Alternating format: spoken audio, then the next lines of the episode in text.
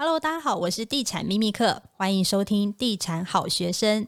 今天又邀请了特别嘉宾淡如姐，嗨，淡如姐。今天地产秘密课又在我们家，那我们又共同要来做一个单元，也就是目前地产秘密课遇到的一个台湾很本土的问题。没错，大家似乎又在炒作房地产，但是我要讲的是似乎，因为台湾是一个，我觉得就是。很多地方都用媒体判案，哈，然后只要媒体有揭发，大家就会跟风。然后媒体如果说谁不对，然后那个人就会被查。所以我说的是似乎哦，我不认为是大家真的房地产热到这个地步，但是那个口耳相传之下，会烘托出一种从众效应，都没有道理的哦，大家都没有去思考这个逻辑是怎么。因为最近那个呃内政部其实他发动那个联合稽查。发现违规红单这件事情变多了，对，就表示房地产在热嘛，对，对，对。但是因为还是有很多听众不知道红单是什么，大概解释一下，它就是红单，其实它是预售屋的一个预约单，然后它就像香港的，我买过香港的房子叫楼花啦，他们有一阵子他们经济在起飞，房子在涨价时，哇哇，这些人都排在还没有开盘，都去那边。买那个楼花，大陆现在也有这个现象。对，那它其实是一个 A 四大小的一张纸，它有的时候是红色的，有时候是白色。那通常建商呢会先向购物者先收取五到二十万的定金后，就会开出这个红单房屋预约单。那这个其实多数的预售案都是可以全数退回的。嗯，那它它当然有一个期限。那这个红单呢，它其实是建造还没有取得之前，嗯，就已经先跑了。要付多少钱？通常都是五万到二十万，那也不多哦。但是基本上，因为现在其实建造还没下来，都不能做任何的销售行为，所以内政部现在就在联合稽查这件事情，嗯，所以有很多的建案都被罚款。嗯，那所以现在很多，据我所知，有很多建商呢，因为内政部最近查的很凶，嗯，就是只要路上的那些定点广告，甚至是网络的一些文宣都要撤下来，因为这样子，你只要先跑。你就是会被罚钱。哦，这倒是，这算新规定吧？这是新规定，对对，因为这以前先跑已经成习惯啦。我看到很多地方就是，呃，他根本什么东西都没有，他就先竖个砍棒在那里。对他连整个呃，甚至是平数规划都还没有到一个很精准的一个状态。嗯，然后甚至是呢，他可能车位他也不知道是在哪里，他就先定了。然后就先付了五到二十万的一个定金，现在还是这样，什么都不知道，平面图也没看过。对，这这个真的是犯法，所以很多建商他是私底下先运作这件事情，所以就被稽查了。嗯，那就是为什么？在大陆也是不允许的，这是不允许的。所以为什么那时候其实有很多投机客，嗯，短期的投机客他在操作这个部分，他就是在卖给下一个自助客，然后就是赚取那个三到五成的价差，三到五成。对，嗯，比如说如果我付二十万。那那个五成是多少？他可能就是在三十而已。对对，他可能就是赚、那个、才赚那个十万。对，他可能赚那个价差。等等等等等等等，我先说一下投资的原则好吗？你投资的原则叫做，你应该是要操作杠杆，就用小钱去赚比他大的钱吧。可是现在你用二十万去赚六万到十万，对不对？对，短期的投机客是这样做的。这个你是用一笔很大的钱去赚比他小的钱，他最大就是六到十万，是不是？大家可以听懂，但我听得懂这个数学吗？对，对钱是应该就是说，如果这笔，而且如果你股票一年大概赚个三到五成，但那个叫做那个叫做很多。那我们一直在讲零零五六的六趴嘛，就施生辉学派的那个六趴，那是因为它是稳定可以赚得到，甚至是有些投机客他就会整个。那个头就洗下去了嘛？也许他自备款就缴到一个程度，他可能就发现他连换约都换不了。如果跌的话，那你就会发现，哎，我前面缴那两层还不够我的跌幅啊，所以他就得硬着头皮交屋，然后缴贷款。是，但是因为现在有房地合一税，如果你第一年卖掉的话，比如说你赚一百万，就是四十五万要课给政府。现在讲到一个最大的问题，也就是我们以前年轻的时候买房子没有课这么重的资本利得。可是现在磕的很重哎、欸，非常重，赚钱等于快要没有用。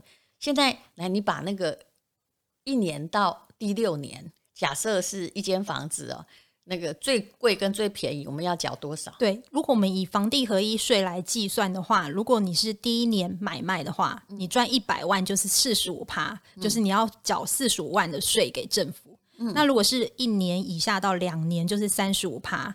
嗯，然后两年到十年就是二十趴，十年以上就是十五趴。但是呢，六年十年还有十五趴呀？对，但是呢，资本利的扣的很多耶。它也有一个是所得税四百万以下，只要你是满六年且你没有任何的执行业务的使用啊，或是供营业，六年内你可以又是自住一次为限，四百万以下是免税的。嗯，嗯对，这个就是还蛮多自助客他觉得这一点还 OK，也就大家就只想赚那个四百万以下喽。嗯，然后现在房子。不要算台北，别的地方还好了。台北你可能拿两千万去赚个四百万以下，嗯，然后搞了六年，嗯、对，你就得放六年。来来来，两千万哈，然后四百万，我好像不能说来来来。黄大美说会这样很可怕，这样算几成？算你赚饱那个四百万都不要给政府课税。台北房子至少两千，我现在算两千都少了，两千到两千四，六年算赚很多嘛？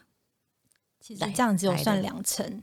对，然后两成除以六多少？嗯、那你干脆买那个老的房子去赚租金好了。现在租金有两趴多啊。我觉得淡如姐的想法真的不一样。我，我觉得她是用这种切点去让我们知道说，你可以转换成租金的方式，也许还比较好。对，所以我一直觉得大家就是常常算法很妙。就像前不久有一个人跟我说：“哎呀，早知道房子都留着。”然后他跟我讲的原则是说。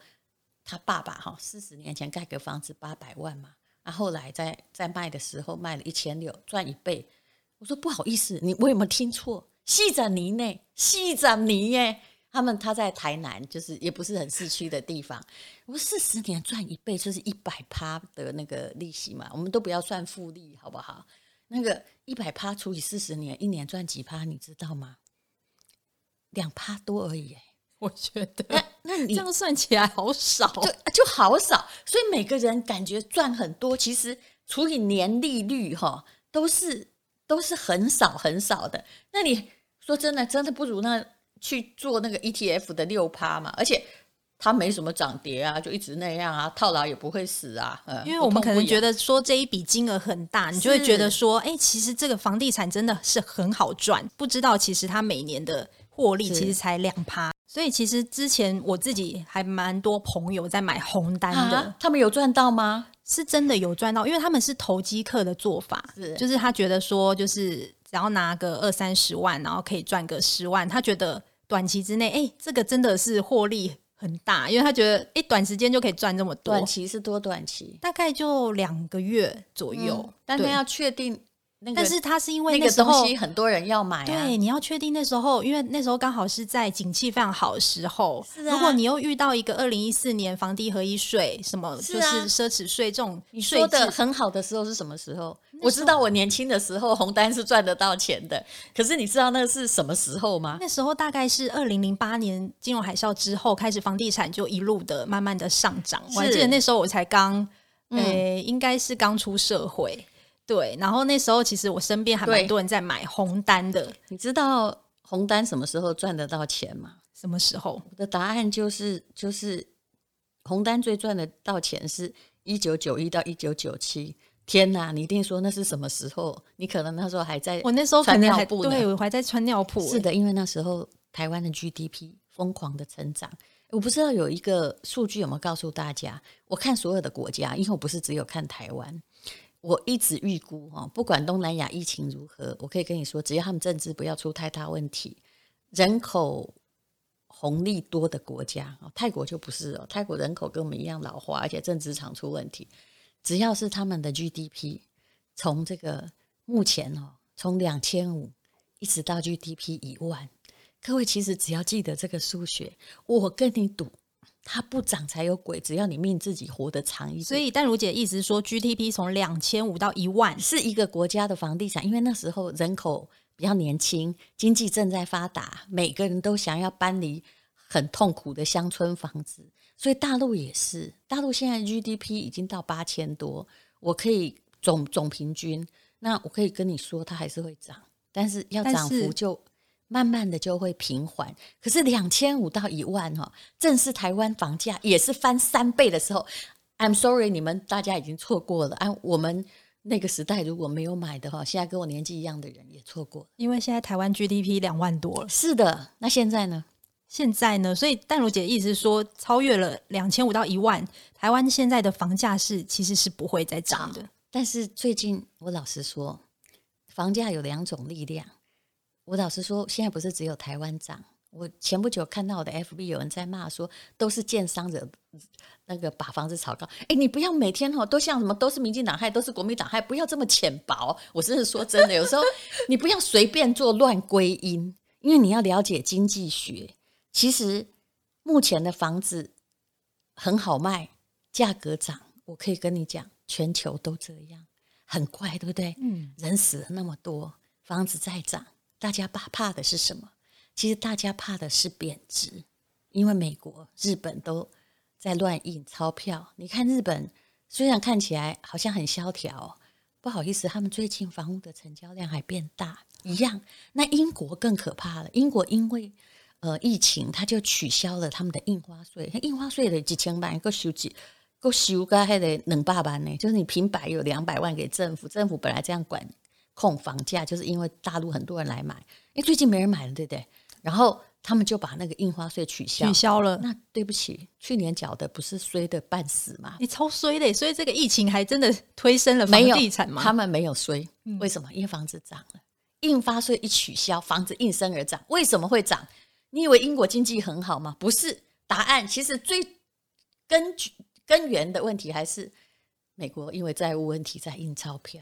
然后它带动了我们旁边所有的国家的资产价值上涨，可是这个涨有时候会蛮可怕，所以台湾的涨，说真的不是建商，建商只是趁着，因为他们手上在前不久买了蛮多土地库存的，对对对啊，前不久不是在那个呃遗产税变少，后来又变多嘛，有一段时间他们因为房地产很好，那寿险公司还是什么，他们积了很多土地，趁着这个时候。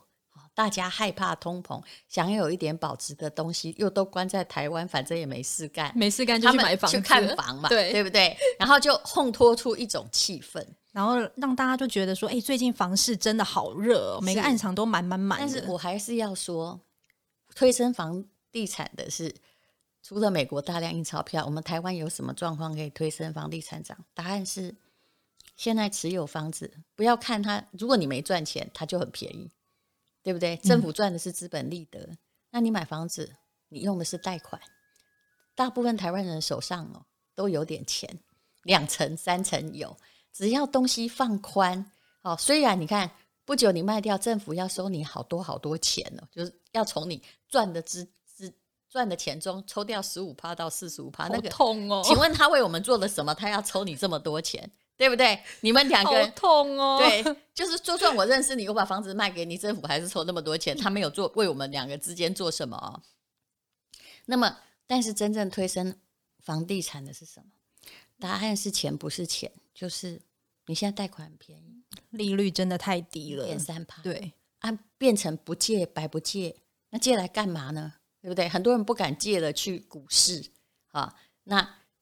他就借了来买房子，心里想说借一点三趴，那储哈万一哈，家里多嘛不要紧，好像是比付房租少哦，对不对？对，没错，房租差不多是在二点五趴的房价水准嘛，所以现在大家是基于这个理由就买一间房子，因为我是买投资因为像我自己是我都是买小宅啦，因为我但因为资金不够，所以但我都是自住，有自己。需求才买，那我现在第二屋也才一点三三，嗯，所以其实利率真的是还蛮低的。这么年轻已经买到第二，没有没有，但但如姐，其实我买的都是小宅，因为我在八年前就是我。在前几集节目当中，我有跟淡如姐分享，我跟我男朋友有买一间房子，然后另外一间是租人，是不是？没有，另外一间就是放在，因为我是永和人，所以我是目前还没有，快交屋了。对，你等于就是想要企图自己两边住。如果你都是自用，对，因为我我工作来来回回。如果你是都自用的话，你就把它当成，反正房子在台湾，我认为啦，因为货币利率的关系，它不容易跌，但是因为人口的关系，它不容易涨。我讲的就是人口的稀少，人口的红利是把它往下扯的原因。但是刚好又是利率又少，你付出成本很少，他又把它弄上去。对，而且我现在就变成那个贷款三十年，嗯、因为以前我那时候八年前买的时候利率是二点多趴，然后我现在就是可以贷三十年之外，我还一点三三。你有没有还本金？我们就不方便。你们把房贷还完，然后把钱借给银行，银行再去列地，有钱人再用你们的房子，然后去去储备自己的资产。因为现在借钱的成本很低。根据大数据的统计，一个人如果听东西听了十五分钟，也会觉得很疲倦。所以我们在这里打住一下，请喝个水，待会儿请听下集。